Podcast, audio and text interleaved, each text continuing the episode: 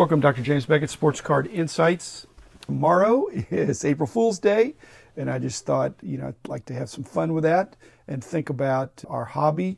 And I've entitled this Reductio ad absurdum, which is reducing things toward an unreasonable, ridiculous, or absurd level. So it's actually a way that sometimes people brainstorm. They think of something crazy and then they back it up to something that might be more achievable. But you start with something that's borderline insane. But first, let me thank the sponsors. I do thank the sponsors, and they are not absurd.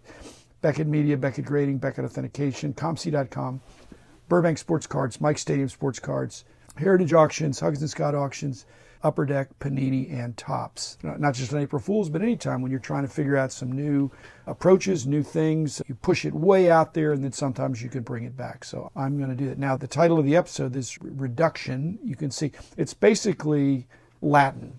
If you are not study Latin like I did, which I took Latin when I was in high school, and it's very helpful for understanding Harry Potter. J.K. Rowling borrowed from Latin in some of the spells and some of the ways, places, and things were described. So um, it's useful. Latin is a dead language, which means there's nothing new happening to Latin. It's not really a spoken language, it's a written language, and it's great for vocabulary. I was a natural for that when I was in school. I did great in Latin. And in fact, here's something I could say that I'll be truthful, but some of you know I played a lot of tennis in high school and I won state.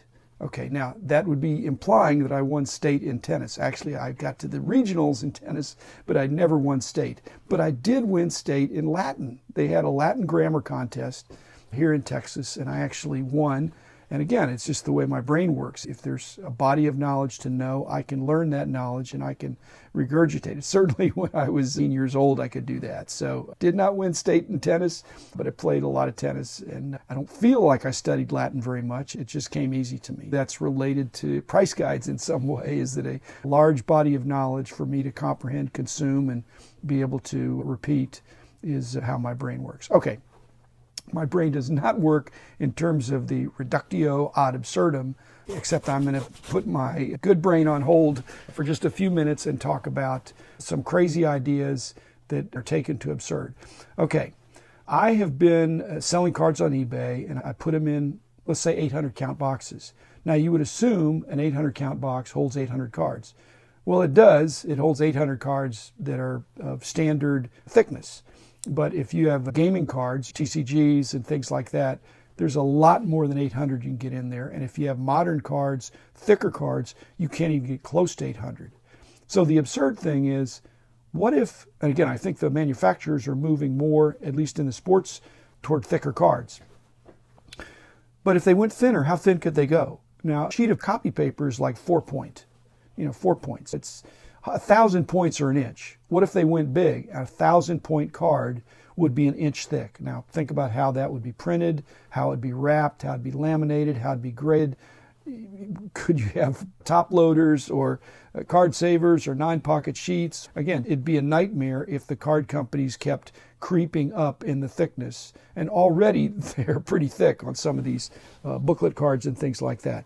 But if you go on the small side, what if there were one point cards? Now that's thinner than a sheet of paper. You might be able to do some really interesting treatments there. They'd probably be very fragile. You might do it on a plasticky, acrylic kind of a thing, different inks, different stock. But if it's printable and it wouldn't be thick, you could go extra, extra thin. I'm not in favor of that, but I just think we never talk about how, when card companies are determining how to uh, produce these sets, how it's factored in in terms of the thickness of the card. I think it depends on the card stock and what you're trying to do with the cards. Okay, so that thickness and thinness of cards toward absurdity. Okay, what's the absurd for autograph cards? I think the absurd lower limit is for an autographer, uh, a celebrity, a star player who does not know cursive to reduce his, and it could be her, but anybody that's asked to autograph, non sport, sport, whatever, the minimal, absurd lower limit is to reduce that autograph to a dot. I put my dot, just like in the old days in the movies, you'd see if somebody couldn't write, they'd put an X, and somebody witnessed that he put that X. What if you just put a dot? Well, that would really take the fun out of autograph collecting. That's not a nickname and not even a scribble, just a dot. You just put your dot there. And again, that doesn't seem fair. Again, reduced to absurdity. Okay, next crazy idea. What if you were to buy the Aaron Judge baseball, the home run record ball? What if you were to buy that?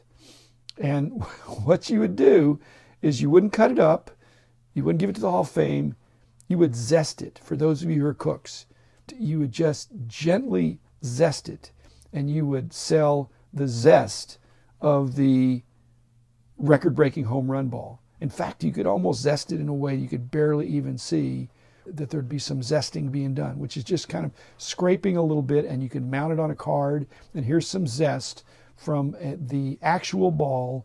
Again, absurd, absurd. Okay.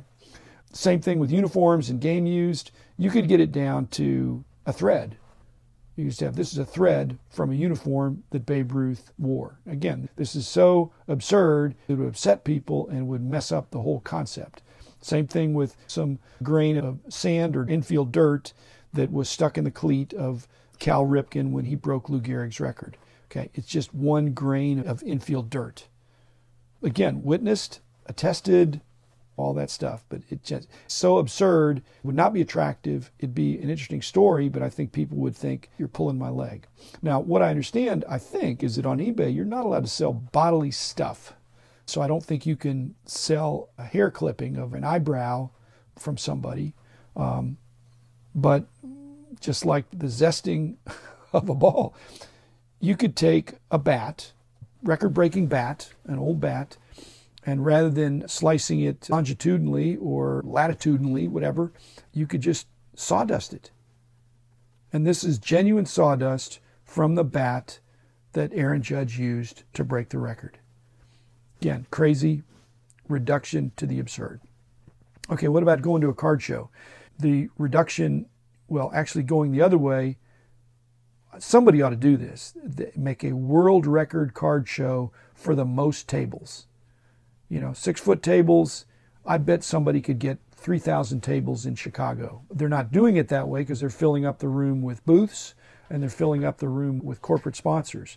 But this could be for Kyle Robertson. I'm going to have six foot tables and I'm going to see if I can break the record, which the record is probably 1,200 dealers or something like that at a show uh, with booths, 1,500 maybe.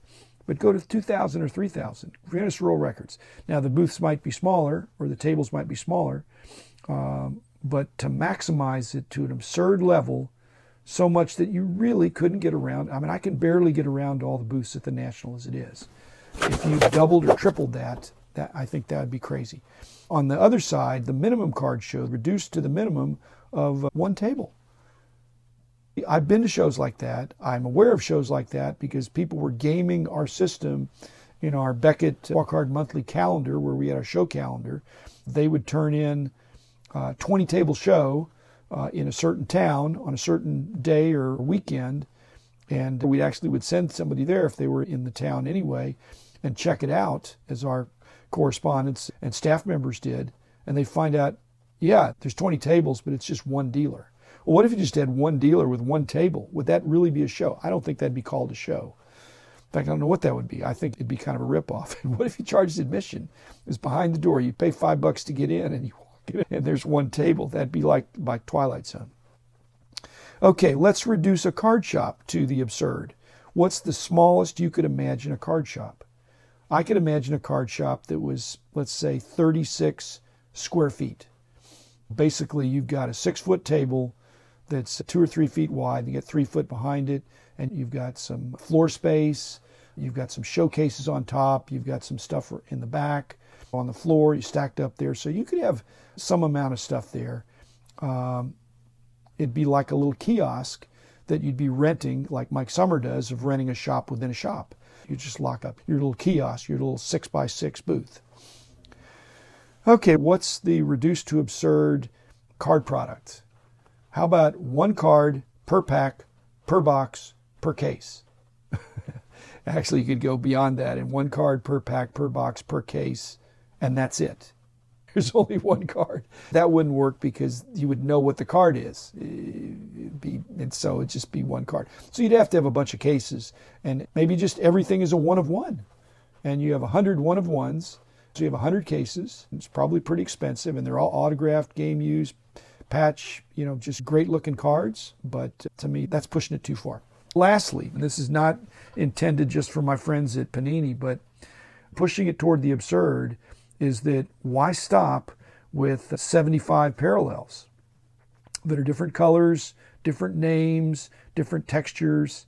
I can imagine a printing technology that's pretty easy to contemplate that wouldn't be that much more expensive. If you weren't numbering them, you could have almost all the Pantone colors of the complete rainbow of every shade.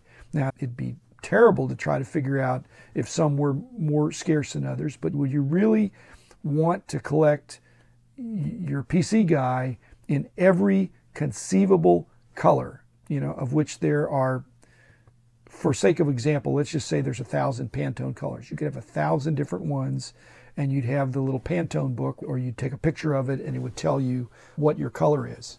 I think it'd be very expensive to do if you, everything was serial numbered, but it's really just running things through a printer and then changing the, the configuration of the inks, which I think that's kind of interesting. So, what if you had a thousand parallels for your favorite player and they weren't numbered and maybe they weren't even that hard? Just, you know, instead of collecting an 800 card set, like in the old days, 792 or something, you'd have 792 different colors of a player and you'd try to get them. And they'd all look a little bit different.